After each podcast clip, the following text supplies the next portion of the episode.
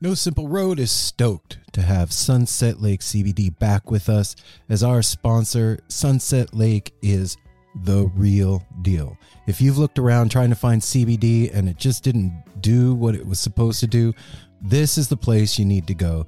They've got every kind of product you can imagine, including CBD tinctures with sleep gummies that are great for getting to bed, CBD gummy bears and reishi infused chews that can help bring you a little bit of calm in a stressful day. They've got salve, they've got smokable hemp flower that's great for folks like me that don't want to get stoned and paranoid but want to have the benefits of cannabis. Well, now you got it.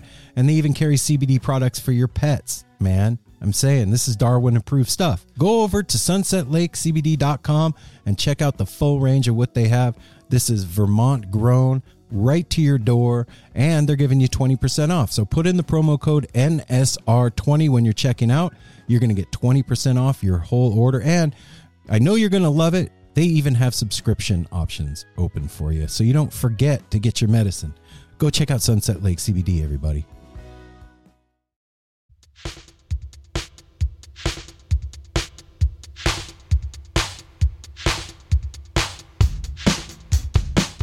Outside.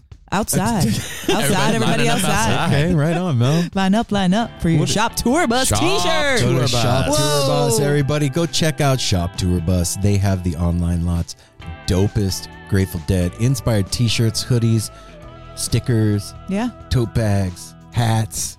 All kinds know, of fun All the stuff. stuff that we all like to wear, man. You know, No Simple Road isn't getting like shitty sponsors, man. We're getting No. family owned and operated businesses that we want to support. You should support them too. Go check out Shop Tour Bus. They send you whatever you order in a really dope, all over printed box. All these extras come in there. Some of you are even going to get a miracle Bootleg. in your order. That's right. And You'll also get a bootleg pencil in there to spool it with and a whole bunch of other goodies. Yep, and you're getting free shipping if you put in the promo code No Simple Road, all one word. When you check out, you are getting free shipping from the fam. So go check out at Shop Tour Bus on Instagram or shoptourbus.com. Order yourself something fresh. It's time to update that wardrobe. Shop Tour Bus. It's the afternoon or the evening, and you're hungry, and you want to go get something to eat, and that dreaded age-old question comes, "Hey, what do you guys want to eat?"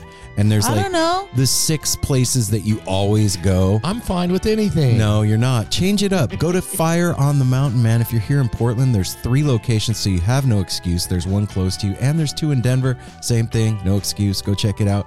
The best chicken wings, the best salads, vegan options, vegetarian options. And those desserts are hitting it. And they're throwing dope specials at you quicker than you can eat them. And if you'd like to have a little drinky drink, they have their own brewing company, Fire on the Mountain Brewing. They're hooking it up. Another rad thing that they have is some awesome merch. They've got some trucker hats. They've got some dope socks. They've got some uh, silicone cups. Really silly, cool. silly pints. silly pints. That's right. And they've got their sauces that you can order to make your own at home. So if you're interested in any of this and you aren't in Denver or Portland, you can go to portlandwings.com and get yourself a hoodie or some sauces or a trucker hat and you can listen to No Simple Road and then like there's like this weird cosmic beam that comes from the sky and it'll warm your heart and make you fill with love. And who doesn't want to be filled with love? So go check it out. Fire on the Mountain, portlandwings.com, at FOTMPDX, or at FOTM Denver on Instagram.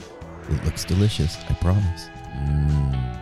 That spring and that summer tour are getting ready to start, and you are going to be going to a lot of venues you maybe have never been to before. And it would be good if you could have a little heads up before you go in, know what the security's like, I'd love a heads know up. where the sound is the best, know where to grab something to eat near there, where the to s- bathroom situation is That- always a good thing. yeah, that's definitely a, a plus. So there is a new website. It's called VenueLlama.com, and it's an online resource that provides live music fans the insider venue info they need. A place where fans can quickly rate venues and share various tips and intel about those venues. VenueLlama.com launches in late spring, but they're currently doing a sneak peek for No Simple Road listeners. They are compiling their llama base with as much helpful information as possible on venues for the following upcoming tours. Dead and Company, Phish, Widespread Panic, Billy Strings, and Goose. So head on over to check out the exclusive beta version of Venue Llama today at venuellama.com forward slash NSR. That's V E N U E L L A M A dot com forward slash NSR. Boom.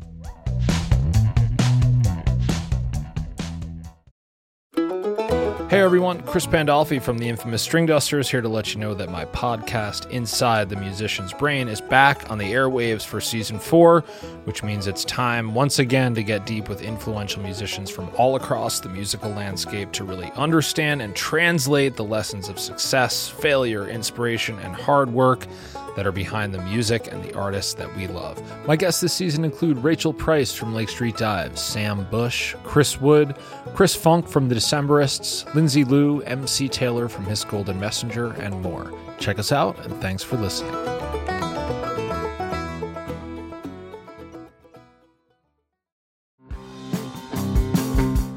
We're so excited to tell you a bit about today's sponsor, Music Masters Collective.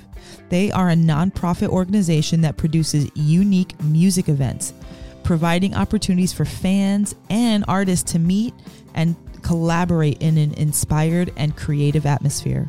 Music Masters Collective events give you the opportunity to learn from world class musicians like Oteil Burbridge, Steve Earle, Richard Thompson, former members of the band, the Milk Carton Kids, Nikki Glaspie, the Fab Faux, and Shawn Colvin, and so many more. At an event like the Milk Carton Kids Sad Song Summer Camp happening this July, you can expect immersive classes, evenings of entertainment, excellent food, and a space for a lucky group of folks to learn, co write, workshop, and perform with like minded peers, all with the guidance of Kenneth Pattengale, Joey Ryan, and some of their favorite songwriters. This all inclusive week in the Catskill Mountains of upstate New York is guaranteed to be magical. Scholarships are available and spots are extremely limited, so visit www.sadsongssummercamp.com forward slash simple to learn more. That's www.sadsongssummercamp.com forward slash simple. Check it out.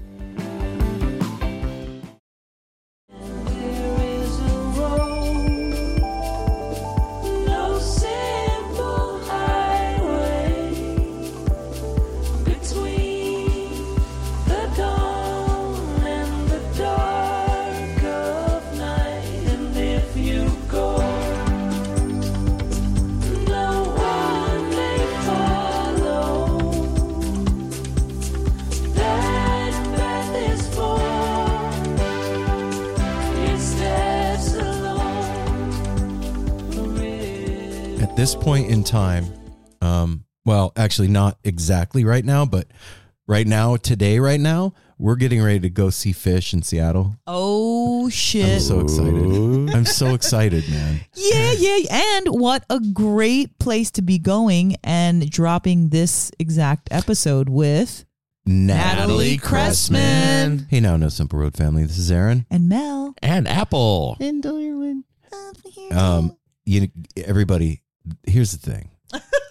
Already? So excited. so excited for you all to hear this conversation with Yeah. Natalie Cressman.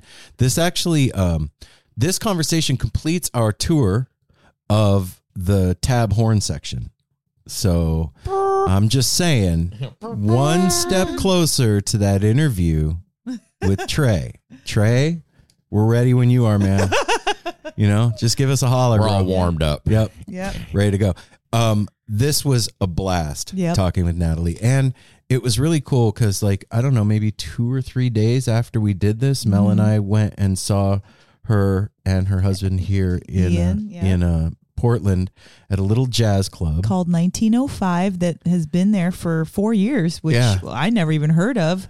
And apparently Natalie has played there played there before as well. And it was such a fun, cool time. Like their music was gorgeous. it was amazing. It was amazing. The food was good. The I mean, it was a definitely a tight fit, Yeah. but it was cute. Like Well, I liked it. Was, it. it was too bad that your seats were so far back and you couldn't really see Oh the my God, performance. dude. Yeah, That's the only, my only bugaboo was eating pizza four feet from Natalie Cressman That- the- playing the on picture- stage. It was like I felt weird eating that close to them. Like It, it seems like, Like I was doing something wrong, like yeah. disrespectful. Yeah. Yeah. You're like, oh, oh. I definitely, I definitely tried to like not, clink your Yeah, not. I tried to do it as gracefully as I could because it definitely was really close. But I liked being that close and just kind of. Oh, that was yeah, it was cool to be close. Just eating that, I felt like Apple. I just couldn't believe how disrespectful. close they Aaron took that one where you're holding your food for perspective, and it's like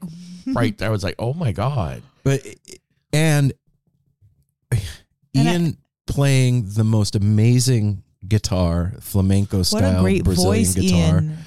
and her playing the trombone. And then it was a really rainy day, So here, rainy. an evening here in Portland, and the 1905 must have a metal roof, Yeah, there was some kind of acoustics All that happening like with the rain. tin. and it Mhm. sounded so cool, dude. Like with the that music and the rain hitting the tin roof. It's a perfect it was ambiance. like it was a perfect night. It was like rainy and like kind of like romantic, and the music was beautiful, and they were so sweet, and it was a really great time. And a friend of mine from work, her and her husband showed up, and Yeah. that was super fun. And yeah, it, it- after talking, and they loved it. Yeah, they did. They really had a good time. After talking to Natalie and um, Jennifer and James, it really is evident that Trey has um, a real knack for finding Yeah, for like talent. j- not just Not- talented people because talented people is one thing these are like really great human beings Yeah, good and heart. he has a lot everything. of trust in young musicians. yeah that's true that I mean, it seemed very similar to the story that Jen told us about her Mhm. getting a phone call from Trey, and like that is such a high compliment but also like on on his end there's a lot of trust that he's putting into these incredible younger musicians to say like hey come on let's do there's it there's another dimension to this conversation too that we haven't even mentioned yet that we did this interview in preparation as part of our lead up to going to skull and roses skull next and week. Roses. And um, natalie is playing with phil. The horn section is playing yeah with the Phil. tab horn section is playing with phil. So talk about like older musicians trusting younger musicians. Yeah. it's it's rife in the community that we're a part of that they do that. And to hear Natalie's take on playing Grateful Dead music with Phil is going to be amazing. It's super cool. I And know. and I'm really, I am really, truly looking forward to hear what they bring with Phil in that too. environment. to hear to hear Grateful Dead music done by Phil is amazing. Period. But to hear Grateful Dead music done by Phil with horns in the arrangement is super exciting. And then to add tab horns on top of that, Yeah. it just keeps on It's like- getting well, because better. they're so dialed in with each other, and she talks about that a little bit in the interview that you guys will hear. And it's like you know, like okay, the Shook Twins, their voices are incredible, and their acapellas and their harmonies are amazing Mhm. because they're twins and they have that certain thing with them. But also because James and Natalie and Jen had played with each other for such a long time, they too kind of like brothers and sisters have this connection of knowing how to play so tight with each other Right. and that is exciting when they're with in tab and then in like thrown into Phil So if that didn't like get you off the fence to come with us to Skull and Roses, Come with us. You're blowing it, man. Come on, let's go. Like five days, April 19th through the 23rd, right? Ventura, Ven- California. At the Ventura County Fairgrounds where the Grateful Dead played. Jimi Hendrix played there. Like this is amazing. on the beach. yeah, this is an amazing place to go see any music, but this is going to be really special. Tickets are available now. You can get single day tickets. There's VIP experiences still available. Go to skullandroses.com and grab a ticket and um, come hang out with us and, and watch Nat play with Phil. Yeah. And this is going to be epic. And I just want to say, Natalie, thank you so much for gracing us with your presence and then coming to Portland and playing for us. Like, I know it wasn't just for us, but it was just for us. She flew all the way out here I know. Um, but Ian's amazing.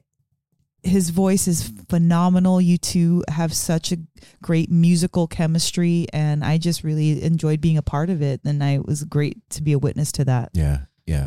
Uh, And I, I wish I would have been there. I'm sorry I wasn't there, Natalie and Ian. I know you missed me. Oh, it was date night, man. It You was weren't the, invited. It was the Yeah, it was date well, night. It, was the day after. Well, it, it turned into date night because it was the day after I had a surgery. So Oh. I was recuperating. Oh, but that's right. I forgot. oh my, their music is so amazing. Yeah, man. So let's um let's get them to the to the conversation. Is there is there tour dates that we need here? Yeah, yeah. I was just gonna throw that out real quick. You can go to uh, you can go to nataliecressman.com for her website. She's also on Instagram. Um, she's gonna be playing Skull and Roses two days with Phil Lesh and friends. And then she's she's staying busy. She's going off with Phil Lesh on May fifth at Frost Amphitheater, and then with the Jennifer Hartswick band for three dates in May and then Philippe Salas Sextet, Everyone Orchestra, Wow. uh, some more with her husband Ian. Yeah, go to the A lot, website. lot of dates coming up. She's staying busy playing with lots of people. Yeah, man. And That- she's uh, going to be in the Pacific Northwest again, March 26th, um, in Seattle, Washington. right on. So that's going to be super awesome. So yeah, it- like I said, if you were on the fence about Skull and Roses, or you were just like waiting till the last minute, stop it. Just stop it. Get your tickets. Come hang out with No Simple Road. Come do the thing. It's the beginning of the year. A festival in April in California on the beach. That's a no brainer. So beautiful. Yeah, come on, guys. Let's do it. Uh, let's get them to the conversation. What do you guys say? Let's do the business. Yeah, do the business and Follow No Simple Road at No Simple Road on Instagram, Twitter, Facebook, and the TikTok. Right? Apple, you still doing the it? the TikTok. Okay, Uh, yeah. good. Yes. Go to www.nosimpleroad.com. Get yourself some NSR merch. Get a tarot reading from Mel and I. Ooh. Um, what else? Sign up for the newsletter there. How about call our tepid line at 971-808-1524. That number again is 971-808-1524 and leave some fun knowledge. Drop some cool like things that you found out along the way in your life. Or how about share a recipe? How about let us know where you're going to be this summer? Come visit us. Tell, us, what to your come favorite visit you. book is. Yeah. I love reading fantasy books and listening to audiobooks. I need some book suggestions. Call the tepid line. Give me some book suggestions. I want recipes. Okay. So there it is. There is. we That- go. That's 971 808 1524. Hang on. There we go. I had a frog in my throat. Um, you know what? Our Patreon page has been revamped.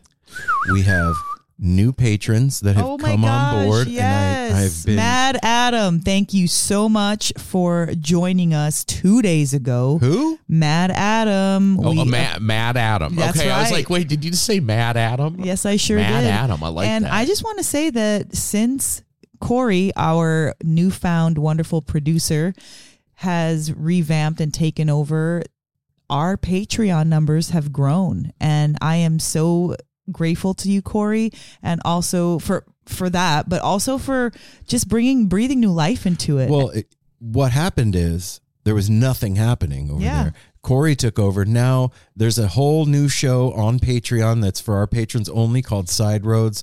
There's all interviews with what do we do? Just Mel just did one with Tough Guitar. Oh yeah, uh, Quinn Tough um, at Tough Guitars on Instagram.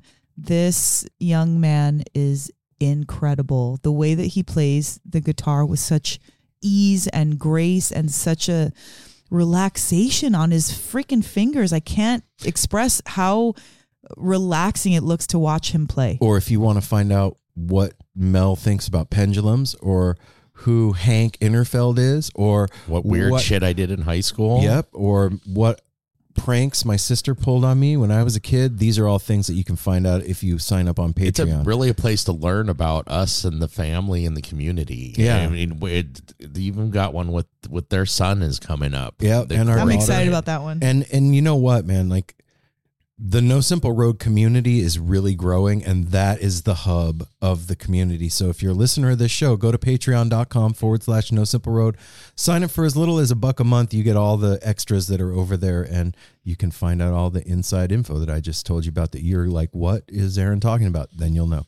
Um, That's how you find out. And then there's also Apple Podcasts where you can go on there. You can hit that five stars. Uh, we had two reviews last week, none this week, but yeah, there's right. plenty of time. It's all good. Yeah, it's April. Get it, get on there. Leave us, you know, leave, leave us a nice little review. It makes us so happy, and we love shouting it out. most of all, just tell somebody that you know and love about No Simple Road. If you do like John B and Yeah. be like in line at a show and, and be like, yo, you got a long drive home? Here's what you should do. And be like, you should listen to No Simple Road. and even matter of fact, recommended an episode. as a matter of fact, give me your phone. I'm going to subscribe to it on your phone for you, and then you can listen to it There on the way. Take care of all of it. Yeah, you're, you you're just set handle now. it for, for people. I But signed you up for Patreon. Yeah. Seriously though, tell somebody you know about the show. That'd be really awesome, and that helps us grow. And there truly is something for everybody on here. I mean, you could go through the catalog and find something for your mom, your dad, your cousin, little brother, older sister. There's there's you something. might, I mean, to we might curse a little bit for too yeah, young of you kids. might not want kids listening to it. Oh, okay, we yeah, but That's okay. that's all right. Something for everybody kids, kids cuss. over 18. How about that?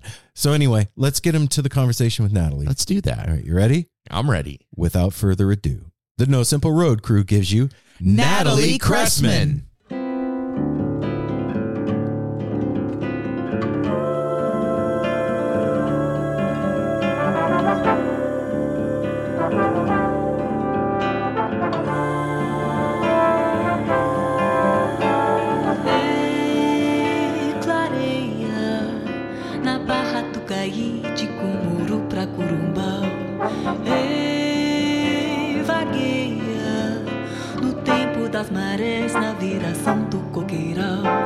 Sente a benção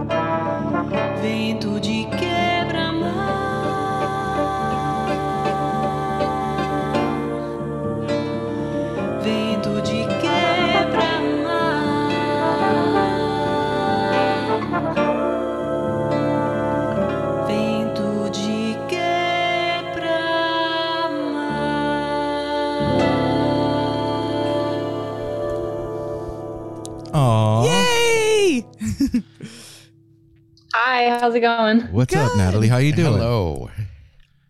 I'm good. You are nothing Hi, if not everyone. punctual. Yeah, punctual audio's working. Usually we have to be like, "You're muted. You're muted." Nat, I'm Aaron. Hi, Aaron. Nice to meet you. Good to meet you too. Um, and I'm Mel, one one third of our hosts, and then we've got one more. And then the final third, I'm Apple. Thank you for joining us today, Natalie. This this completes our. We keep saying the tour of the tab horn section. This is amazing to have you to complete this. I uh awesome. Yeah, well, thanks for getting me. I, I was wondering where are you, Natalie? I'm in Chicago right now, um, in my hotel room. I'm playing with Phil and friends tonight um, and tomorrow night. Yay! That that is that's so cool, and you, that's part of the reason I wanted to talk to you. We're um we're gonna be at Skull and Roses, Oh, great. yeah, and playing with Phil and friends. I mean, he's such a huge musical force, and and I wonder, like, for you, you're used to playing with people that are that have that big of energy and history and all that behind them. How how is that experience for you playing with him? Well, it's kind of like learning a new language, honestly, because with you know a few exceptions, the Grateful Dead catalog hasn't had a lot of horns in the mix, and so it kind of feels like the first few shows I was like busting the door wide open into a universe that I hadn't explored before. Um, but yeah, no, I'm definitely I get to stand right next to him on stage. I feel like I'm soaking up, you know, some crazy history every time and it's been really cool to kind of learn you know on the fly learn on the job with this you know deep catalog of music that means so much to so many people. Yeah, um, and it's it's kind of like a similar feeling to when i joined trey's band when i was a lot younger of obviously this you know is a whole tradition that you know i didn't grow up with but so many of these people did. And how do i play true to the style? How do i do my homework and come up prepared so that I can breathe new life into it, but with some kind of reference point to where this is all coming from. And I think Phil is really generous with his time and you know giving us moments to to shine throughout the night and and lead certain numbers and um, he's just a gem of a human being and Aw. it's you know it's a really nice feeling joining you know such a you know well reputed you know crew of people Yeah. um but it feels like family it feels like you know very inviting right away and i think that's can be can be rare and it's definitely unique and a blessing to have discovered that for sure. in this case How do you prepare for something like that? For getting that phone call and like putting your, like you said, respect, your spin, also being, you know, like true to the music. Where do you start? Well, I think the thing that that kind of uh, connects us all is that we're all improvisers. Whether we grew up studying jazz or or studying the Grateful Dead, that's the the common thread Sure. that connects us all. And so, as much as it's important to you know learn the songs ahead of time, sometimes they're sending the song lists out. You know, this time I think it was less than 48 hours before the first gig. So if it's a song I've never heard before, it's like I'm going to have a limited amount of time to internalize it, but I don't really have a heart attack because I know that really this is it's a jumping off point for Mhm. improvisation and so to trust my own musical intuition and my grounding and having really big ears on stage and reacting to what's happening, I know that I'm not going to um, totally step in it most likely, you know? So I think that's the thing that, that helps me prepare for it. It's just the years and years of being in the moment and reacting and responding to people on stage. It's really different than, say, growing up playing in an orchestra or even like a rock band where there's not such an emphasis on improvisation. You're just a horn section playing the same horn lines every night. Like, luckily, Jen, James, and I have like a really shorthand method of communication where we can make stuff up on the fly, like in a heartbeat, and the next measure already be playing it in three part harmony. So we've developed that over the years. And even if it's a unfamiliar song or unfamiliar territory, we have that to um, to kind of fall back on, and and it tends to work out all right. You, you know, I want to go back to something that you said too, like with Phish, Tab, The Grateful Dead. There's this musical universe that encapsulates the music, right? There's there's history, there's inside jokes, there's le- different language. There's it's a whole thing. Like each one of those yeah, is its, it's own more than music. it's yeah it's a and it that is a trip to me as a fan being part of that but i always wonder from your perspective on the stage like beyond the music the culture of those things what's your take on all of that Oh wow. Well, I don't know. I mean, I'm just kind of in awe of it, and I think that it's it. I think what's great about it is that it just paints this. It's so much more than the music. The music it transcends the music. It's it's just a snapshot of just the human experience because Right. so much about coming to hear these same songs years after years is that it transports you to a time and place, a different time and place, and maybe your youth or maybe the friends you met along the way, and you know that's something that I don't necessarily always feel playing on a jazz gig. Like there is some interaction with the audience, but it's not like, oh, this is a whole culture and I'm just, you know, Yeah. dipping a, a you know, my foot in it for the first time. So it, there is something that's like really fulfilling about seeing the joy on people's faces and seeing how much weight there is to what we're doing. That's really different than anything I've done before. So I, you know, in a way it's cool. I mean, part of me is like, oh, well, I could have grown up that way and then I could have been experiencing this from the beginning. But at the same time, it's cool now to have this appreciation and just be, you know, you know, it's, you know, we've been playing and touring a long time to be stunned and surprised by something on stage is kind of rare. And it's, it's cool to have those moments where I'm like, wow, everyone knows the lyrics better than I do. Like they've, they've lived and breathed it their whole life That's so it's really cool and you know the people along the way are so generous and open i think it's just i don't know the times types of people that show up to this kind of music tend to be really good people so i've made some friends along the way um, and that's always a beautiful thing too Yeah, it it it's it's such a big thing, and and I know that like from from the stage you can't focus on that because that hinders what you're doing. You just kind of have to let it go and just do your thing and trust that everything is the way it should be. But like when we talked to Jen, I I had mentioned um, you know the Beacon Jams and the time that you all did that, it was such a medicinal thing for all of us. We were hurting, you know, as a community. It was hard. And to have that come out was such a a balm for like our spirit and to make us feel connected to something that we had been missing for so long and to see you guys doing it again. It just the whole thing was it was a huge deal and and I wonder I mean, I know how what Jen said, but I, I what's your take on that? Like, do you feel that coming back at you, even though there's nobody in the room uh-huh. and you're just looking at comments on a screen?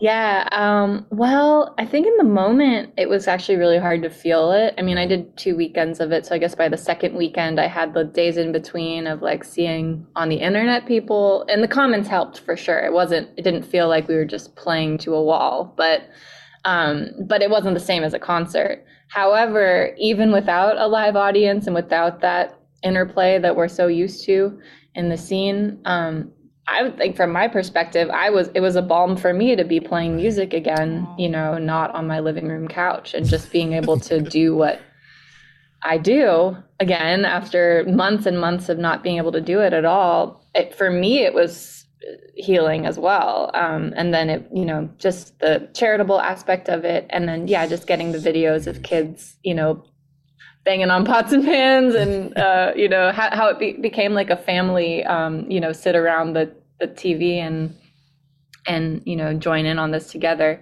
it was a really heartwarming and important thing that helped us get by um, Yeah. and so i but i think in the moment it you don't necessarily feel that Right. when you're you're playing with your back to where the audience normally is to like a brick wall basically So weird. and you get the comments from time to time. yeah, like the stage setup was all all backwards. So it didn't yeah it was like it was really weird because they do this countdown you know and we're just on stage at least for the first week we were just on stage and there felt no there, i didn't feel like there was any difference between like the 10 count and when we were live. Like we were still just in the same space that we've been all week rehearsing and all of a sudden there's uh, thousands tens of thousands of people listening. Um, So it was kind of surreal and didn't really sink in that everyone was there until kind of after the fact. And it seems like too that for Tab, those moments of like, um, I don't even know what you would call them. Just those moments seem to be happening often lately. You know, like with the whole Taboose run and the ovation that James got and all of that. Like, I can't even imagine what that feels like to have that wave of whatever coming at you standing on the stage and I, i'm we really loved the Taboose shows how was that for you nat It was cool because there was just this. I mean, tab shows are always different every night, anyways, just because there is that a lot of moments to improvise and collaborate. But having this kind of premise of like, okay, at some point they're going to come up, and what are we going to do this time that's going to top what we did last time? It created a lot of nice dynamics to the tour, and it wasn't like we were showing up to do the same show every night. It was always like long sound checks, you know, working on the material, making sure it was all going to work. And I love that because, you know, it's really rare to be in the same band for 13 years and still be trying to like, you know, push things a little further forward and, and make things that much better, you know, create these little, you know, Easter eggs for the audience. Like that is really unique to just a few bands, I think. And, and I think Trey is one of the prime examples of how much he cares and how much he works around the clock to to surprise and thrill his audience and having the you know the goose um, collaborations was definitely in line with that and so it was kind of fun to wake up and you know either get an email or a text or something with like okay how about this? And like same with the billy strings thing you know that was a fun curveball as well. And you know i think it's so rare to be in a horn section and and get to you know be in a position where you're growing and learning and stretching the boundaries of what you can do after many many years of being in the same lineup basically.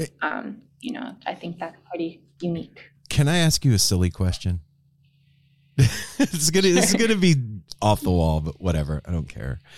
Um you know when on the last night of the Taboose shows like you guys all did the conga line thing and trey had the plastic torch and that whole thing and the whole like passing the torch whatever that's going on online when people see all that. I, I what do you think about all that like is that is that a thing? Is i mean do you think think that's conscious or or is that just like we like these guys so we're gonna have them play with us? What what do you think? Yeah no i think you know i think trey's like i'm not dead yet you know like Right. that Monty thing. Like he's still prime right? So i don't think he's trying to pass any torches. But uh, that being said there's room for everyone to do their thing. Um yeah like i just think trey's like not not retiring anytime soon so i don't think the torch is being passed but it's more like let me let me like support these other guys that are doing cool things and you know try and impart my his decades and decades of wisdom and help these young guys you know um, th- I think it's all very inclusive. Like there's room for several torches to be passed, or no torches to be passed at all, right? We're just lighting up the stage It- at this point. yeah it's less it's less passing the torch and me using my torch to light your campfire i think that's that would be better. Exactly. I like that so much better. yeah So, Natalie, can we talk about your beginnings in music? Because that is super interesting to me because you've had such a, you said you've been with Tab for 13 years. That's a huge chunk of your career. Like, how did that even, you know, enter into your life and, and your, your beginnings with the love of music, you know? Yeah. Um, well, I've always music has been a really big part of my life since the very beginning because my parents are musicians and it was always a more than like a career, it was like a community. So I think that Mm. luckily stayed the case when I joined Tab.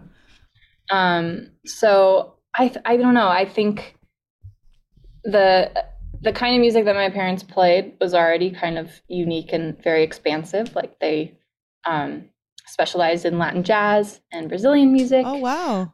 as well as jazz and you know all sorts of styles. They sang, they played with a a world music ensemble, um, doing music in Hindu. Like it was always just Oh, a wide open um, spectrum of things that I got exposed to as a kid. And some of my first gigs were sitting in with them or tagging along to gigs and singing a little bit or playing a little bit. So I didn't come up in the same world that I'm in now, Mhm. but I came up with a similar aesthetic of like, you know, there's so much great music and really the only two types of music there are is like good music and bad music and even that's kind of subjective at that yeah. point but um so i you know i was a pretty and i i didn't really start specializing in one direction until i had to decide to study in college and i wanted to study music and so i went to a jazz conservatory and that was the only time i was like kind of saying i'm going to choose this genre and really focus on that.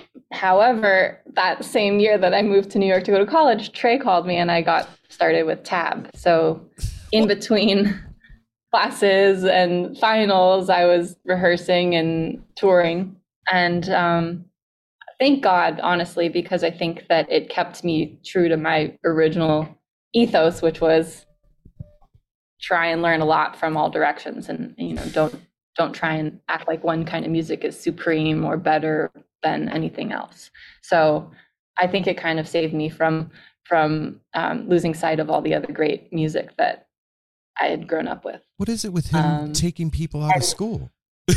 no, well, I graduated. I stayed with it. It was luckily like tab has always been something that it's like a few short tours a year, and I was able to get like an artistic leave of, of absence and did my finals and did everything from the road. So That's so cool. I have to ask too, like, what drew you to the trombone? Well, my dad made it look pretty cool. He's an amazing trombone player. That's cool. I grew up like tagging along to you know his gigs and didn't seem like a nerdy band instrument to me. you know, he was rocking out with these salsa bands, and then when I was nine, he started playing and touring with Santana. Oh Um, shit! so- okay, It was like, oh, I want to do that. Like that sounds like a lot of fun to go around the world and play trombone.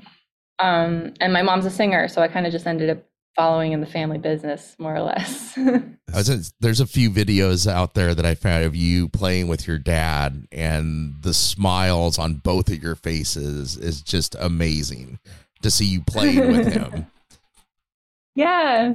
Well, we don't get to do it every day, and so it's always really special when when it happens. And we actually, when I'm not on the road, we play together every week. Have this like uh, Aw. Oh, trombone quartet thing in, in San Francisco, and we meet up and play quartets with two other guys. So we we get to do it a little bit more than when I lived on the East Coast, but That's it is so still cool. really special When it happens.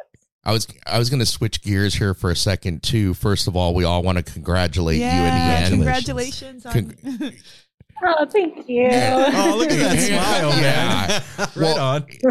it is it's kind of magical because you two have been creating music for a while now and like watching the videos and listening to the music like your courtship kind of played out in front of everybody and the music you make together know. is just beautiful. I mean, I don't know Portuguese, but even just hearing the way you sing your voice and everything, I'm just wondering if you could talk a little about your your collaboration and where it's taking you now.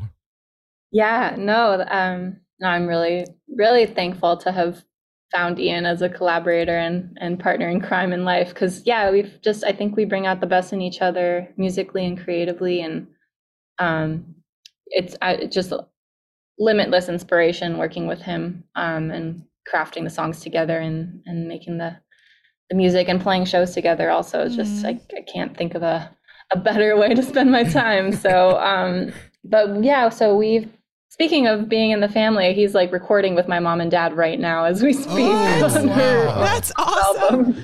And yeah, so he's always been kind of a family friend. Actually, started working with him through my mom, you know, several years ago. But um, and then she took me to this Brazil Brazilian music camp that he teaches at, and I was his guitar student.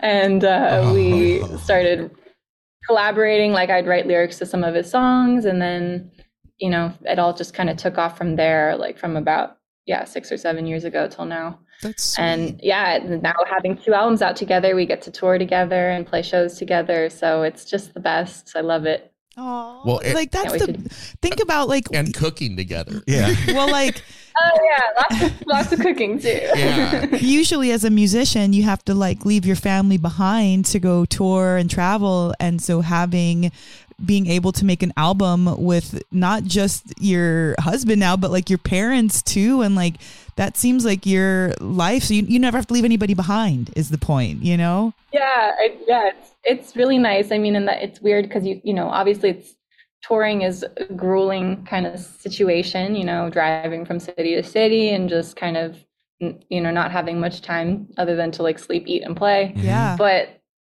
funny when I'm on tour with Ian, I can kind of trick myself into feeling like I'm on vacation because it's just like That's Yeah. you know we're just kind of hanging out together. All the downtime becomes like quality time and. We, we're big foodies. We love to eat, so it's like, where should we eat lunch? Like, it's it feels like a date. You know, it's not Yeah. like you know the same thing as when you're touring with like you know six different people, and you have to all come to a consensus about what you're going to spend your off time doing. So it's pretty great. Congratulations on that. That's like the the highest form of quality of life. Because again, like I know, right? That's it's just if we could just keep it going, I'll be so happy. Yeah. well, you're in a good trajectory to keep Yeah. it going. I don't think, like you said, Trey's not stopping anytime soon, and I don't see you retiring anytime soon. So, I mean, Oh no, yeah, I'm going to be doing this for a long time. Just as long as we can keep the gigs getting booked and tours getting routed, we'll we'll be continuing on to do it. Oh. And and yeah, we just have so much more material that we got. We have a wealth of stuff that we just have to find time to get into the studio and record so that we can keep putting out music. wow. did you have something? Oh, I was just gonna say I saw how like your yours and Ian's relationship is it's so cute to see play out, and I heard too that he did like you mentioned being foodies. I saw like when he mm-hmm. proposed, he like did the classic like the ring and the dessert at your favorite restaurant. Yep, yeah, it was pretty impressive, and like the fact that we were we were uh, like, on vacation together for you know that whole ten days, and it was like the end of the trip, and I had no idea what was coming. So he did a Really? really good job keeping it a surprise. Yeah, wow. I mean, that, like Mel said, as far as life goals are concerned, that it seems like you've nailed it. Like you hit the lottery. Yeah. You get to be with the people that you Knock love the most I- all the time. yeah, You're doing like you're doing the thing that you love to do. People are loving Mm-hmm. what you're up to and like you just said you're you get to like when we talk to musicians a lot of the time they're like oh my god the road it's so hard it's so miserable you know whatever and you're like I, i'm with my husband It it like a date be. like yeah so that's to me i i see that as like what you're putting out into the world coming back to you tenfold. Ah, that's beautiful. Yeah, well, I hope so. I'm you know having a blast, and I think it's one of the things that makes playing music so rewarding is that it's not like you have this um like what's the word? Category uh compartmentalized work life and regular life. Like it's all one thing and so we actually like on our days off like choose to spend time making more music and and continuing and that's really you know really unique and there's some you know the drawbacks being the road can be tough and right. Traveling is exhausting but um, in, in general i just feel really grateful to just have a space to be doing this at all and and loving what i do is is a blessing. So i'm always super happy about that I, I'm curious To, Uh, trom- trombone is one of my favorite in- instruments. Honestly, I, I played in seventh and eighth grade in band, you know. But my I was my mom and dad, you know, Tommy Dorsey, Glenn Miller, to this day, still swing music, big band music. It's so beautiful to me. I, I look on. li- I just wondering how it feels. You you know, I look at you look at lists of like top trombonists you're listed not very far behind like Tommy Dorsey, Glenn Miller. like the greats. Dude, how does that make you feel? Um, well, sometimes I feel very unworthy of that. Like, um, it, I don't really believe it. I don't buy into it, but it is nice to be recognized. Um, but I think, you know, maybe I'll get used to that one day. But it's just, yeah, I just kind of feel like a bit unworthy I think that of being on that with list. But You um, deserve it. yeah, I think we all have a little bit of that. Yeah. But, um, but no, it's great. My heroes are, you know, on those downbeat polls and just getting to be in that category with them and represent for women too, because there aren't a lot of women on that list. I feel very empowered. Um, yeah. Yeah. with with everything that happened during um covid and like you you said you know doing beacon jams was at least i'm not sitting on my couch playing my instrument. I'm out doing my thing. Do you think that the time that we had where we couldn't go out and do anything do you think that helped you? Do you think that that time helped you hone your craft?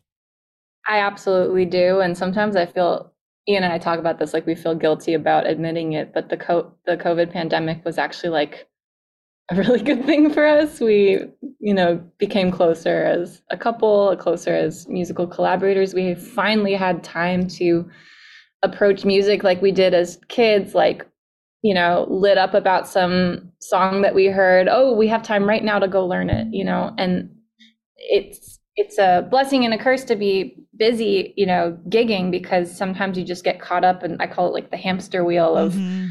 Just preparing for the next gig and then that gig's over and you have to learn another set of music that you might never play again and you never have time to breathe and reflect and just play whatever moves you in the moment. And so mm. COVID it's a terrible pandemic but it slowed us down to being able to get back to that place of discovery and learning without an agenda. And that, you know, I think is and you know trying to i'm trying to like preserve a piece of that because i think it's so important to like thrive and feel good as a person to give yourself that time to be creative without any kind of end goal in place. So for us it was great. We you know we had songs to keep us busy. We were recording at my dad's studio once a week and writing in between and it it gave us you know the structure. So we weren't like drowning in uh, uncertainty but you Mhm. know we just were trying to use make the most of the time we had together. And honestly like when it when things came back it was like oh i miss those days where we could just like have a whole day to at my dad's house like make dinner stay over nothing to do the next day you know? Those those that aspect was really cool. And i'm glad we got to make an album that way because who knows when that'll be possible again. Yeah, it, I I know what you mean about like you don't want to say it too loud. That like it was good. It was mm-hmm. good for us. Like it was the same for us. Like we when it first started, we were like, "Oh crap. We have a music pod, live music podcast and there's no live music. Like we're done." But we quickly realized that it was good. Like we were getting to talk to the artists and they were home and they were relaxed. They weren't on the road and everybody wanted to talk. So we got time with people we probably wouldn't have gotten time with. And it made us, and I'll bet for you too, like it made me personally take stock in why I was doing what I was doing in the first place. Like, personally, do I care? Do I want to keep doing it? Does it matter? Is it doing anything for anybody else? Like all these big life questions that I wouldn't have paid attention to had I just been on the hamster wheel, like you said, all that time.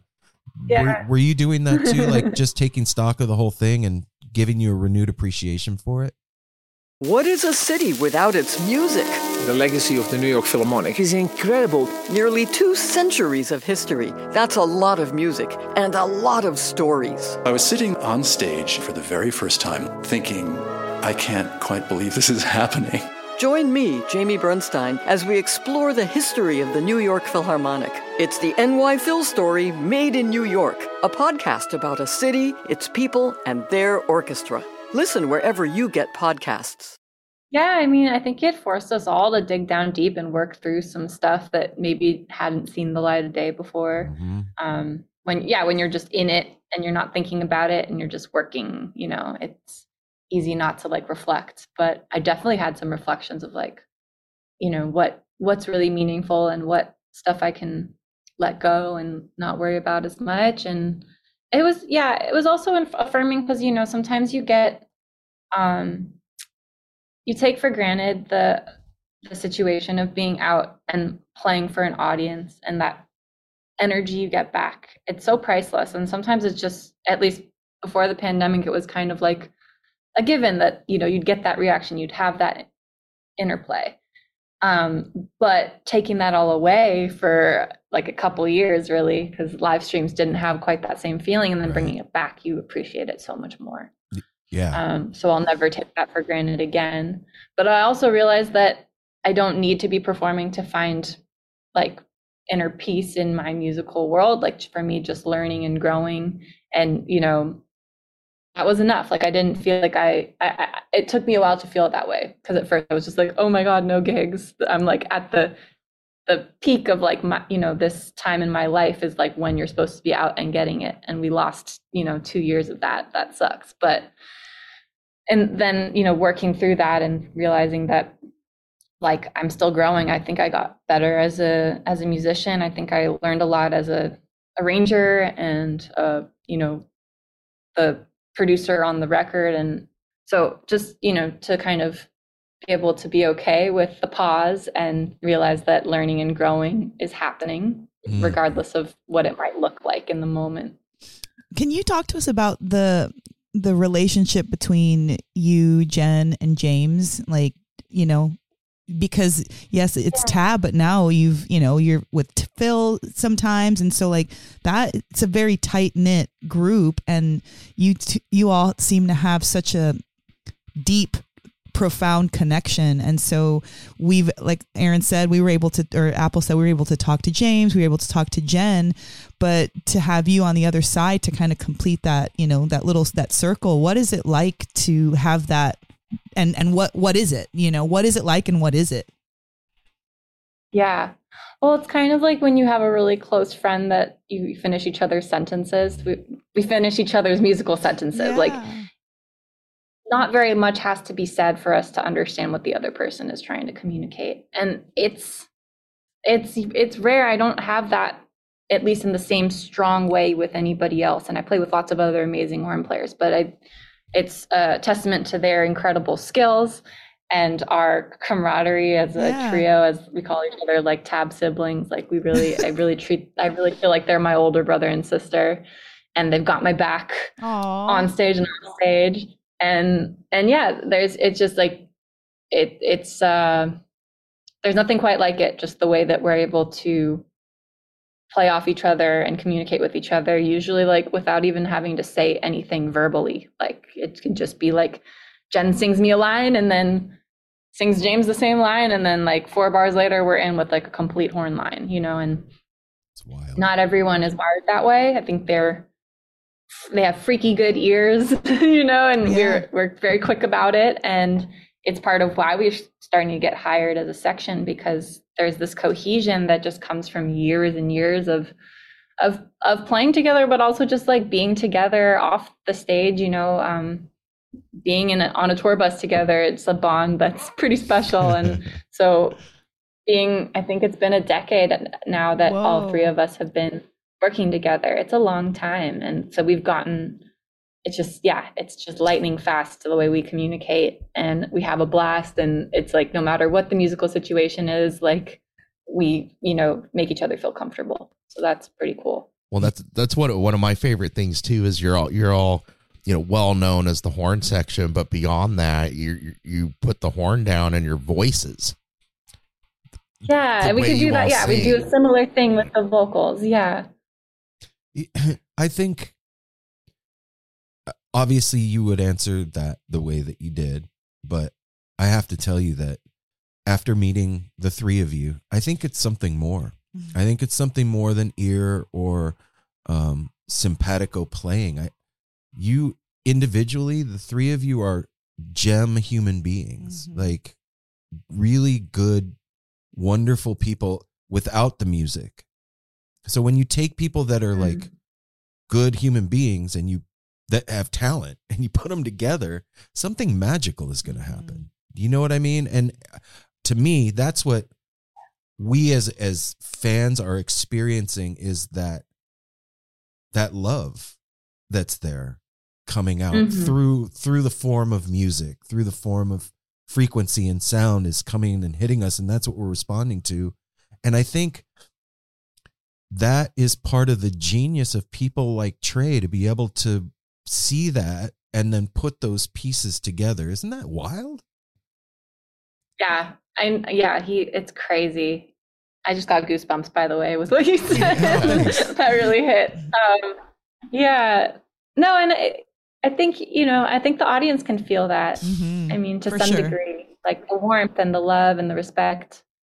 And and yeah, I mean, the older I get, the more I care about playing with good human beings than like someone that's a hot shot player but maybe isn't very nice or Sure. doesn't treat you respectfully. It it becomes so much more important at a certain level about how you feel about the person and whether you, you know, can feel that love and mutual respect and it makes it the music making so much easier when you have that there Mm. um and conversely it makes the vibe feel very weird when it's missing so i think Mhm. trey has always cared about that so much and i think it's part of why he allowed an 18 year old freshman in college to join the band because there were probably other people that on paper were more qualified or more you know experienced in what he was asking of me but he liked the vibe and we clicked and everyone clicked and that again allows us to just elevate the music that much higher to have that feeling of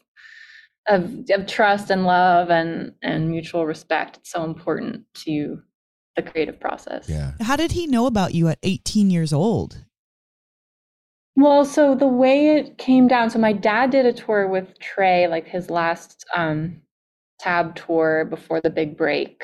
Um, I don't know what year that was, like 2005 maybe or six, Four. I don't, whenever the last little run was.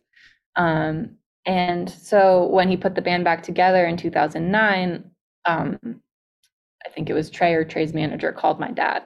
And at the time, he was still touring with Santana and had become like pretty full time. So the dates didn't work. And so I think Trey or Patrick asked him, Do you have someone you recommend? And my dad said, Well, there is somebody just moved to New York. And he started to list all these great skills. And by the way, she happens to be 18 years old and she's my daughter. and I think that a lot of, a lot of people would have been like, "Oh, that's nice, Yeah, Jeff," nice job, right? give it another thought.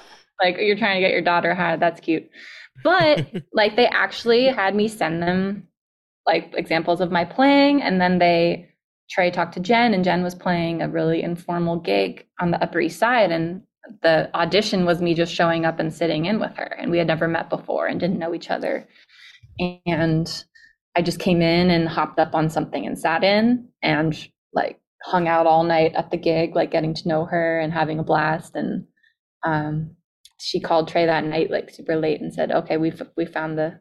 found the girl. Like she's it. What? She's What?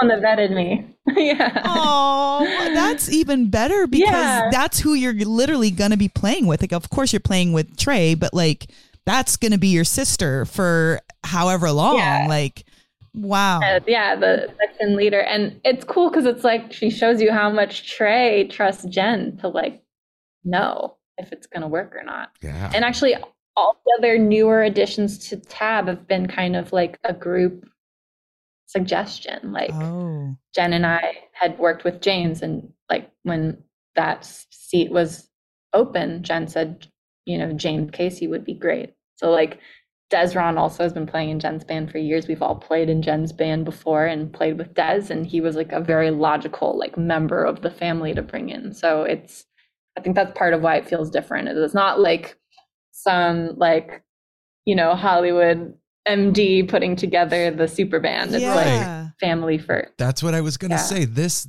what you're describing to me is a family. Yeah. That's, I mean, that's how Yeah. we are. You know, we all live together and, and not just anybody gets into the groove. You know what I mean? You, there's certain The people that you meet. Yeah, the circle of trust. Yeah, there's certain people that you meet them and you just know. You're like, oh, that that guy, we're going to be friends forever. That's and to have that with a group of musicians is really kind of beautiful. Mm-hmm. That's really cool. Yeah. That- no, it's so great. And I, I think if there's one thing to like kind of tie it all together around the band, it's like everyone's very like has a lot of sensitivity to each other and awareness. So we're, no one's like stepping out in front like in a vacuum, like this is my solo or this is my moment. It's always like this feeling of everyone being attuned to each other's um, parts and and I think that awareness is kind of what makes it work so well. Mm. And you guys have been going through some heavy stuff lately with James, and you know, Yeah. you can't. That's not easy. So I think that having that um, family aspect of what you're doing is probably pivotal for him. I would imagine, and for you guys too, to be able to support Yeah. each other through this. You know, Yeah, it's like support on and Yeah. off stage, you know? were you gonna say something, Apple? Mhm. Well, that's what I was going to say. We we've seen tabs, seen you all several times now, and I mean, all bands have that connection of looking at. But the way, I mean, that's a lot of people on stage, and to see the way everybody stares at like you when you're doing a solo, the support and just the looks that are going on on stage, and the way everybody reads each other, it is very special. Mm-hmm. Yeah, and like I said earlier, that's I think what we're picking up on. Yeah. And I did have a question about something because obviously, you know, musicians and singers and everything, you're disciplined and stuff. But I saw somewhere that at, at one point, um, but because of injury, you were you were doing ballet. Yeah, yeah. and that- that's a different kind of That's what- I came discipline. up doing that. Yeah. It was intense. Yeah. All the way through like most of high school, I was juggling that too with the music. Um, and yeah, it makes it makes all the discipline for for being a musician feel like nothing. I can only- Okay, that's what I was imagine. wondering. Yeah. I, well, I have to ask too about Portuguese. Mm-hmm. Was that something that you already knew when you met your husband, or is that something that has come out of that relationship? Um, for the most part, out of the relationship, I mean, my mom sings Brazilian music and speaks Portuguese, so I grew up around it, like, but I didn't learn the language until me and Ian started dating. I I, I have always loved Brazilian music. It's been like a big passion of mine for forever. Um, but I would just learn certain songs phonetically, like I just you know learn the sounds of the words and kind of look up a rough translation of what the song was about and sing it. And then as partially because Ian and I were traveling to Brazil and seeing his family. And although most of them spoke English, it's just you want to start when Yeah. you love a culture and you Yeah. you know you're spending time down there. You want to learn. It's just kind of natural. And his mom's a great Portuguese teacher, so like that also super helped. Um, so that's part of it is just connecting with with real human beings about it Right. making me want language. Um, but the other part was like once we started working on Ian's music and a lot of the songs are in Portuguese, it just felt like in order to really own this, I gotta I gotta learn. Like just how I approach like learning about, you know, Phish or learning about James Brown or lear- you know, it's like you wanna when you when you're called upon to do something, um, especially in the public eye, you want to do it with a deference to the tradition and the Yeah. culture that it's coming from. So I just, you know, wanted to feel authentic. And so I started studying. And funny enough, Ian hasn't been super helpful with that part of the, the language learning because he's, he's a, you know, he's been in the States since he was eight and we started, you know, our relationship. I didn't speak any Portuguese. So our language is English, you know, and now he only wants to talk to me in Portuguese if there's like, it happens naturally if there's one other person that's a, a Brazilian in the room, then the language switches to Portuguese. But one on one, I have to work really hard, or we have to be somewhere where he's trying to tell me something that he doesn't want other people to overhear. Oh shit.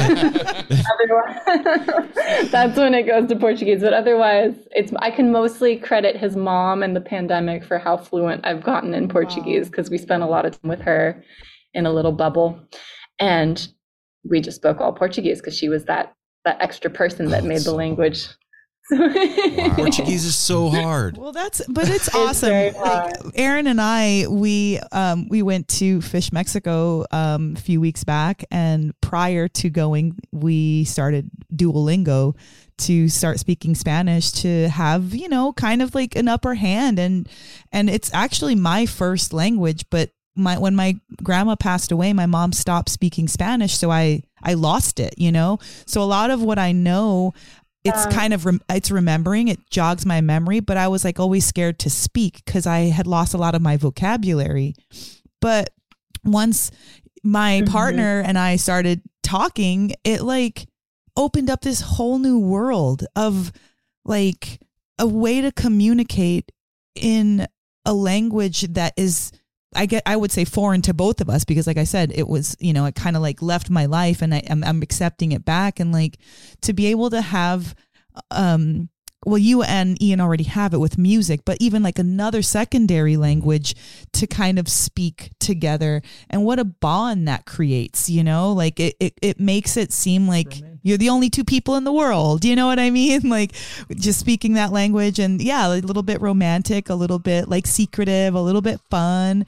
And that's just like such a cool thing to be able to not just have the music not just have english but now portuguese and this uh, you know like these multi-layered um ways of of loving your partner and and having connection with your partner. And what a cool feeling that must be.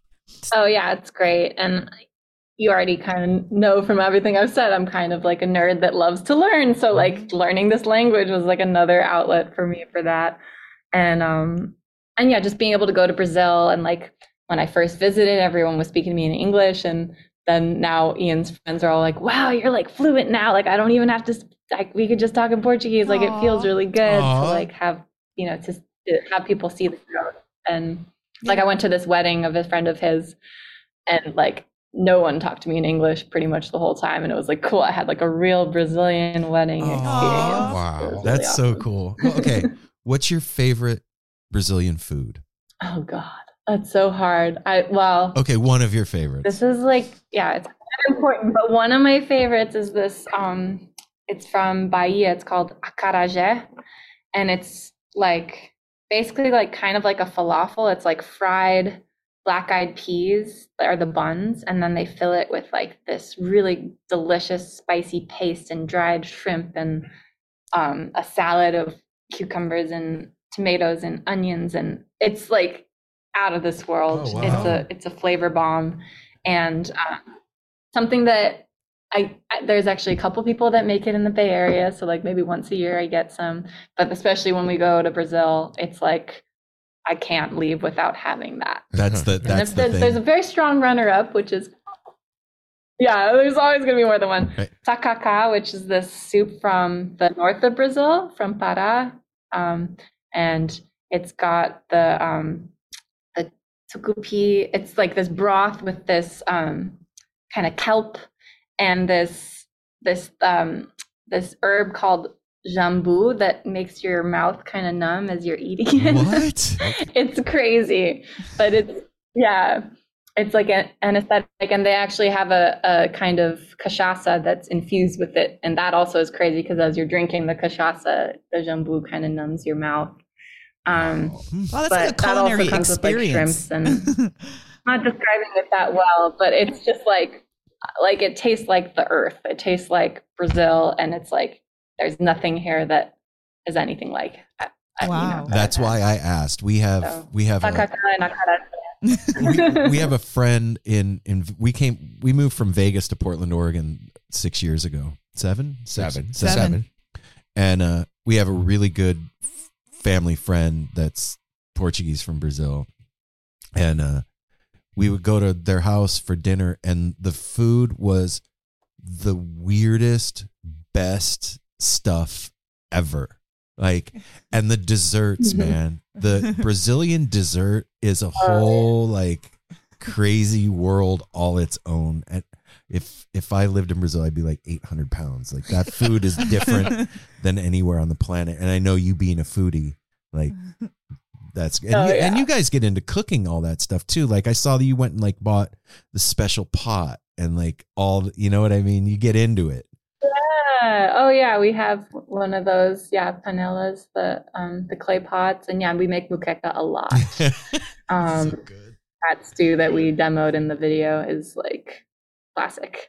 Um, yeah, no, it's a great. I mean, amazing food, and usually like a simple kind of amount of ingredients, like very doable, Right. which is cool. Um, oh, speaking of Portland, though, I'm going to be up there in two weeks. If you I guys saw are around, you go. Yeah. Like, I, I, are you going to be in Eugene on the 22nd? I thought, and then Portland. Yeah, Eugene on the 22nd, Hood River on the 23rd, and then Portland on the 24th and 25th. We're doing two nights at the 1905. So, Oh, yeah, if you guys are around, Oh, yeah. Love come come through. see you We for can sure. see you in so excited. So uh, right, right before we got on, I, I did see those dates and got super stoked. I was like, what are the chances? Like, that is so great.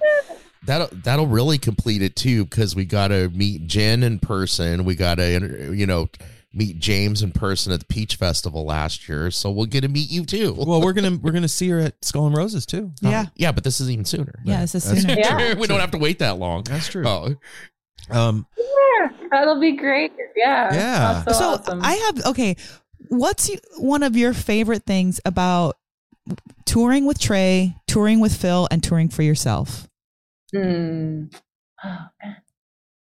Well, I think touring with Trey is just like we. I know the band so well. It's like I, I, my family got bigger when I joined the band. It's like all those fun times on the tour bus where we're just being goofy, Like, yeah. just silly stuff. Like those little moments. I live for that. I mean, obviously the music on stage is really fulfilling and life affirming too but it's like when you know someone that well and you've been around for you know in that same environment for so long it's like it's like a family reunion and i love that. And we don't get to do it all that often so it does feel precious like those everyone kind of crammed in the front lounge of the bus making food talking you know Yeah. giggling i love that. Yeah and i think yeah the playing with phil what's really fun is getting to bring this different kind of color into this music that's so well established you know it's really cool every once in a while you know we'll be in some jam and we'll have made up some part that's kind of co- we come in really strong and you just see phil's head turn and the smile that lights up his face is just priceless like that wow. of you know having an impact and and bringing something fresh that you know is obviously being approved of by the goat you know Yeah, Yeah, totally. yeah. The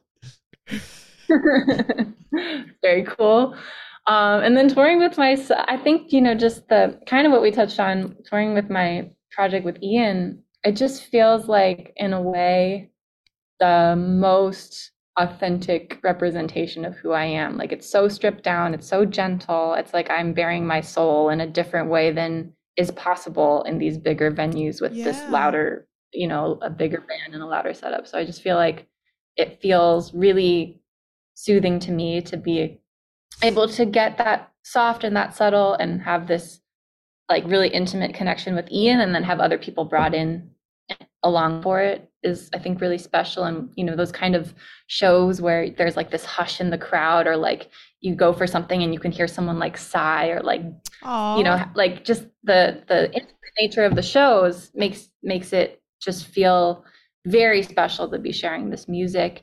And you know it's you know in a different language but it kind of transcends that sometimes and people feel touched by it. And that's like what i live to do with music is Mm. to make people feel good make people feel emotions period and um and yeah then the just the touring being able to tour with my best friend you know and and have it not feel like work most of the time is such a blessing That's really heartwarming, Natalie. That I I can feel your love for Ian. I can feel your love for your brothers and sisters, you know, in Tab. I can feel your love and respect for like Phil and I just want you to like think about something. You know, Phil's been doing this basically his entire life. And so for him to have a new experience on stage, that's a huge huge deal, you know? And the fact that the three of you mm-hmm. can come in as such a close knit group and create newness in something that is needs it you know? Everyone loves those that music and everyone is you know it's like personal to everyone but to f- have fresh air underneath it literally with all of you uh, like that's what the horn section it's air it's bringing fresh air into that and i just want to thank you for upping that um every experience that you're bringing like you have such a freshness to you and and hearing about your parents you know upbringing and all of that stuff it just really helps to um, give a better idea of of who is bringing the music to us. And i'm just really grateful and thank you so much for spending time with us. And even more so i'm excited to see you in a couple weeks in, in our neck of the woods to bring your softness and and that like the I, like the type of music that you two are doing together is exactly my speed. I love that. I I it's something that like I love flamenco music so much too. And one of my best experiences is um, listening to going to a concert in a listening room and he, and not being able to applaud but only being able to emote and hear and that is something that I'm like I loved so much so just thank you for your diversity and your craft and like the sweetness and the tenderness you put into everything and the love of learning because it really transcends the music. It really does. And music's your tool, but like you're really putting yourself out there. And I just want to say thank you for doing that and all of it. And and also, I have to say too, thanks for hanging out with us. Because you don't Yeah. you don't have to do this stuff, man. You know, you could you could easily say no and pass, and that, that I want you to know that it's appreciated, and and this is Oh. this is awesome. Well, thank you guys for having me. It's, I mean, I knew just based on the back and forth that it was going to be a great, um, great chat, but I appreciate everything you guys have said and for having me and looking forward to, to meeting you in person Yes. and get in touch out there. Yeah. yeah, if if when we're at Skull and Roses, if you want, if you have a few minutes, let's sit down and talk. Sure. Yeah. Cool. Should I, I'll be coming. Yeah. I think, I think we'll have that whole day there, hopefully. So Okay, cool. We'll get a chance keep to in hang touch out. about it. All It'll be right. great. All right. Yeah. Enjoy the show Uh, tonight. Yeah. Well, thank you guys so much. I will. So Aw. great meeting you all. See you in a you, couple Natalie. weeks. Take care, Natalie. Okay. Sounds good. Bye. Bye. Aw. Wow, man.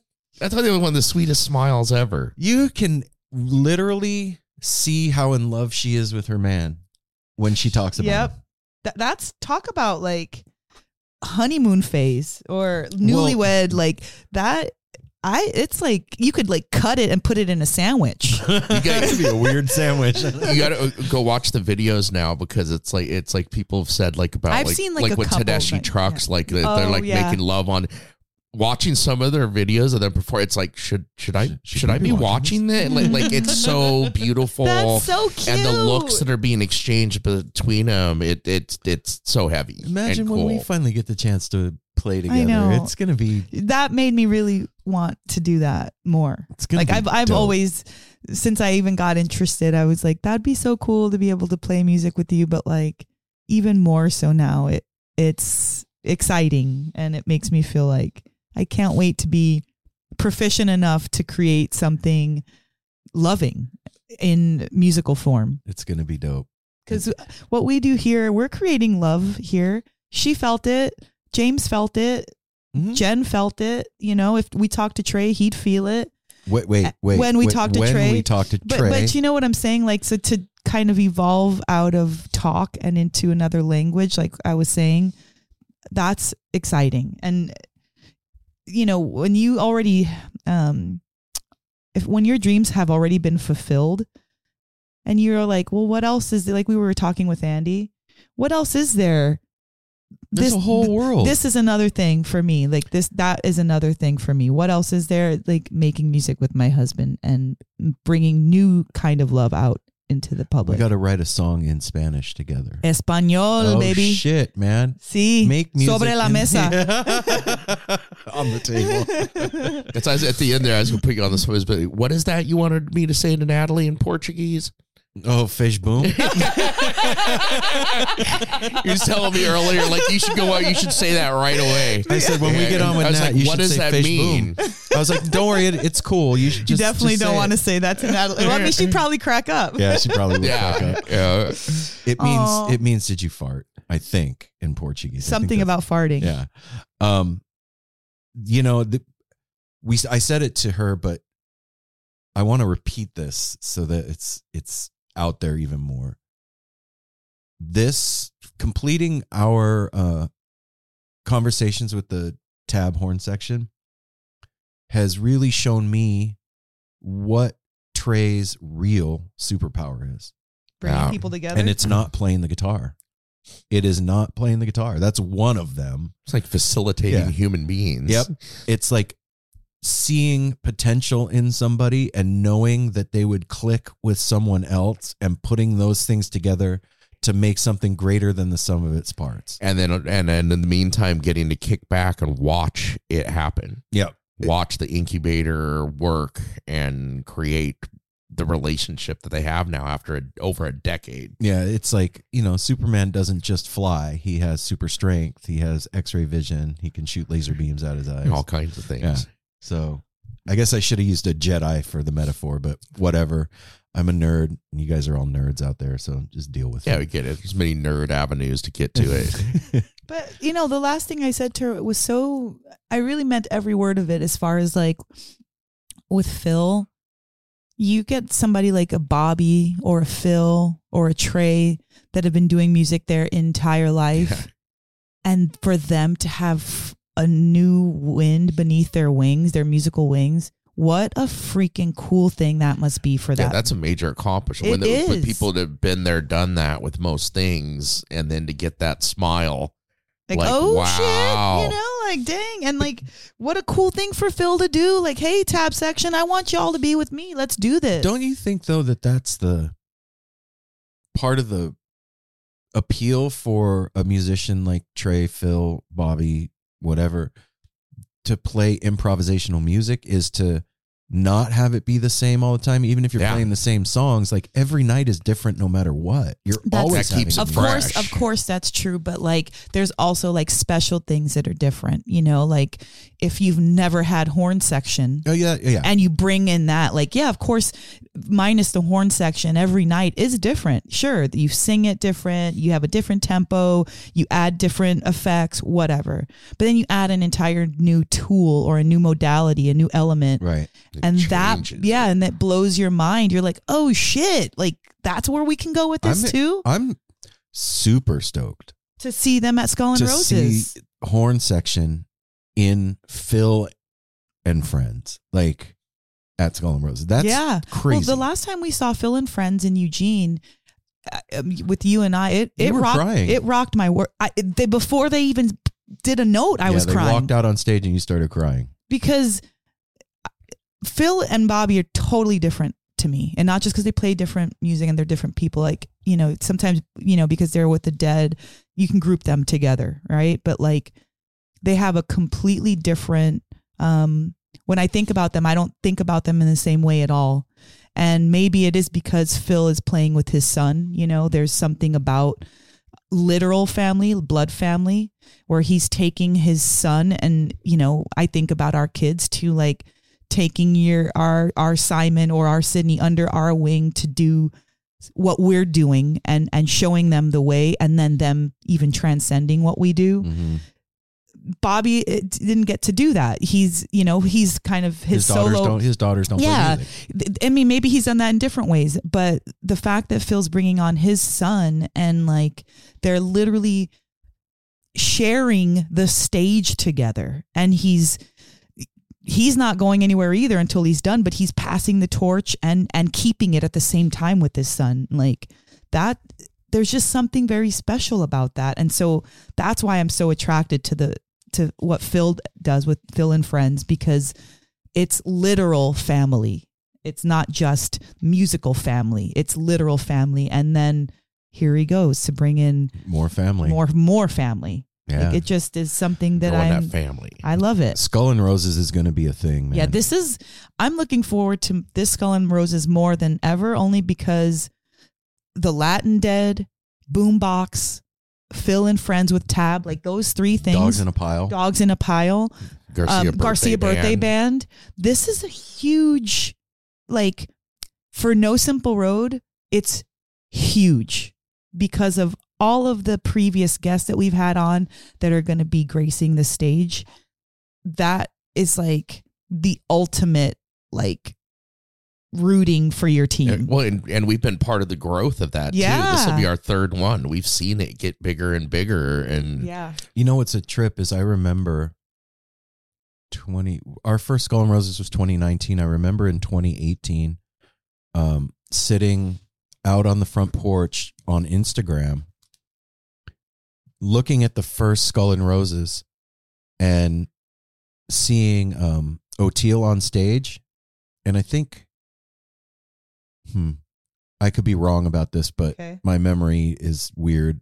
I think Neil was there Mm, in a weird way. I, I can't I don't know if I'm associating that wrong or not, but whatever. Um, but I remember watching some of the first Skull and Roses and being like, fuck, why aren't we there? We should have been there. Like, this is amazing. And then the next year to, to be welcomed into that scene there and what's going on and have an opportunity to meet those people and talk to them and do, and now, like Apple just said, this is our third one. Like we're not Yeah. wet behind the ears. No, we're part of it. We're part of the thing, and we have actually like, however small, had a part in helping that thing grow. We we have actually had a, a Well, I mean, just like anything that Skull and Roses does, like we're a part of it. Like, period. Big or small, we're a part of it. yeah, totally. And even if it's the pinky nail, try ripping your pinky nail off right now. exactly. It'll hurt. Exactly. so you know what I mean. It, I'm fine to be the pinky nail of Skull and Roses. me too. Me, I I fucking love it. a hair, one hair on the head of Skull and Roses. I'm good. But here's the thing: we get to go back now, and it's not. We're not learning how to do it. We we're established in that thing, and and we understand where we're going to be and who to talk to and how it works and how to. So the content that we are going to create for this thing are, is going to be better every time because Well, we're more relaxed. And also, I like what she said. I wrote it down and I just kind of adopted it to us. We are all improvisers. That's what we do. We improvise that entire conversation with Natalie. Every interview that anyone has ever heard prior to this interview that you just listened to with Natalie has been improvisational. We've not, um, the only thing we've known is that we're going to speak with a certain person. And everything after that, whether it's laughter, tears, uh, deep conversations, or, you know, little trails, all of that is new and new to us, new to the, the person that we're talking to. So, in a weird way, I feel like we are part of the performance and the st- the stage of no skull of of not I was gonna say no skull and roses like no simple road. no, well, you're right because we do have like she was talking about. We have a way of finishing each other's sentences and stuff. Like we don't prepare. We all do our own research. We're listening to our own Yeah. things. Like you We always come- say, you do the research, but we all do. No, research. we all yeah, we all do the research. I you know it, it, it's like you look for those little tidbits like like that, like about her doing ballet. Mhm. Found it going down the rabbit hole as in one little interview years ago and and stuff. But we all come to it with our, and then we get to learn from each other as well as them when we're you know doing this. and and not for nothing, but five days on the beach is not bad. And I'm gonna actually leave you guys if you don't let me go to the beach because last year we were working our fingers to the bone and it was like we we well, need it doesn't to the beach. We, We had we had plenty of days last year that we could have and we didn't do it. I'm Bryce and Sage from the Sponge Boys and Bryce were, were like, we've got to do it because I- I've heard many people say you got to take the walk from the grounds down to that pier that you can see off in the Oh, yeah. distance. Go out on the pier, like have lunch and stuff. Walk under the pier, walk on the beach. You know, there's yeah. I know we're there. I know we're there to work, but we got to get We will. that other side. We too. will. In five days, we'll have time to. hey, if you're if you're on the fence about coming to Skull and Roses, get off the fence. Come hang out. Natalie with us. blew you off with her trombone. That's right. She You- blew you off the fence. Right off the fence. you can go to skullandroses.com to get your tickets, or you can go to nosimpleroad.com and click on the big Skull and Roses banner that's on there, and it'll take you through to a link to grab your tickets. And come see Phil and Friends. Come see Boombox. Come see Dogs in a Pile, Garcia Birthday Band. Um, The Latin Dead. So m- uh, Dark Star Orchestra. Help me out. Jerry's middle finger, cubensis. They, I mean, they, The list goes on. yeah. Yes. it's if you're a deadhead or even if you just dig grateful dead music or if you just dig music come hang out it's one of the best festivals on the west coast period we wouldn't be going there if that wasn't the case so And and also, we'd be remiss not to mention one last time. Thank you to Dennis McNally, oh, Dennis. for believing in us and being in our corner and making us part of Skull and Roses. Mhm. yeah and hey you get to see the tab horn section play with phil i mean that that alone is Yeah. worth the ticket so Yep, exactly. um And they do have single day tickets. So if you can't be there the entire five days, get yourself your single day ticket to come out and see whoever it is that you're wanting to see.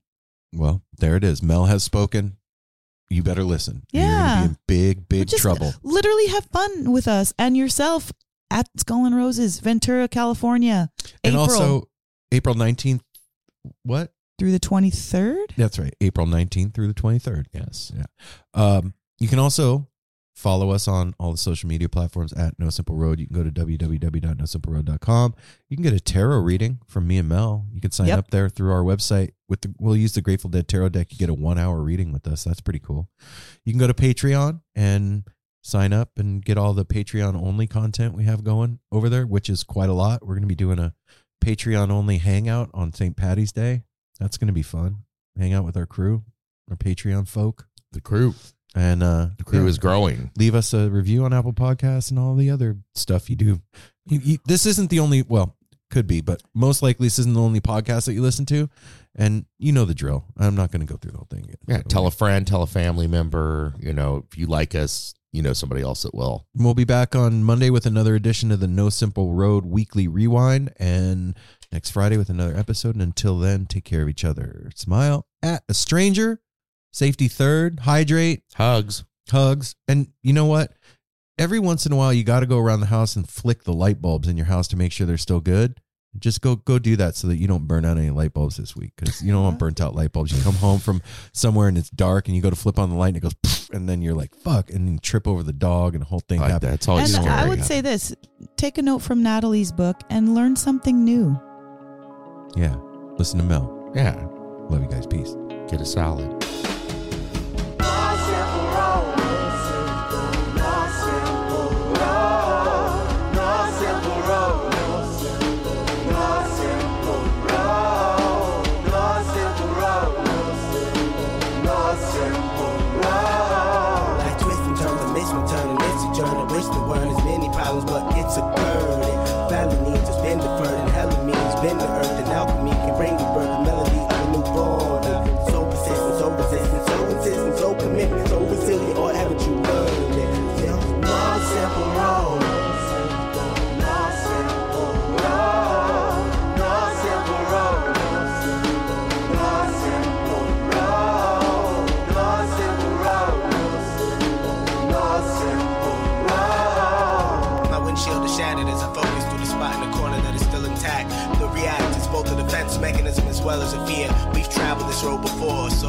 Think, but it's a tad bit of strange similarities that feed an A equal A complex. The fears of your past do not equal the perplexities of the current road.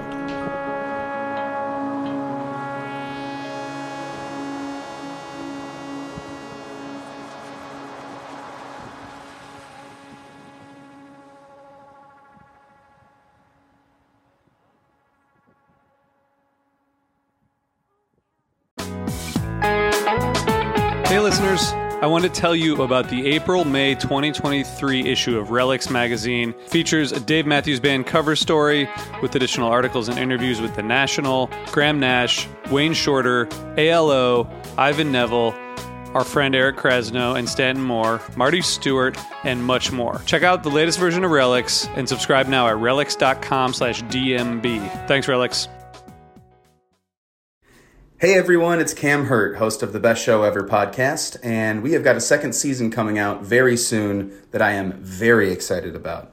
We've got some very cool special guests, including musical acts that we all love, like Karina Rykman, Daniel Donato, Jake Brownstein from Eggy, Rick and Peter from Goose, and many more. Tune in for new episodes dropping on Osiris Media March 5th on the Best Show Ever podcast.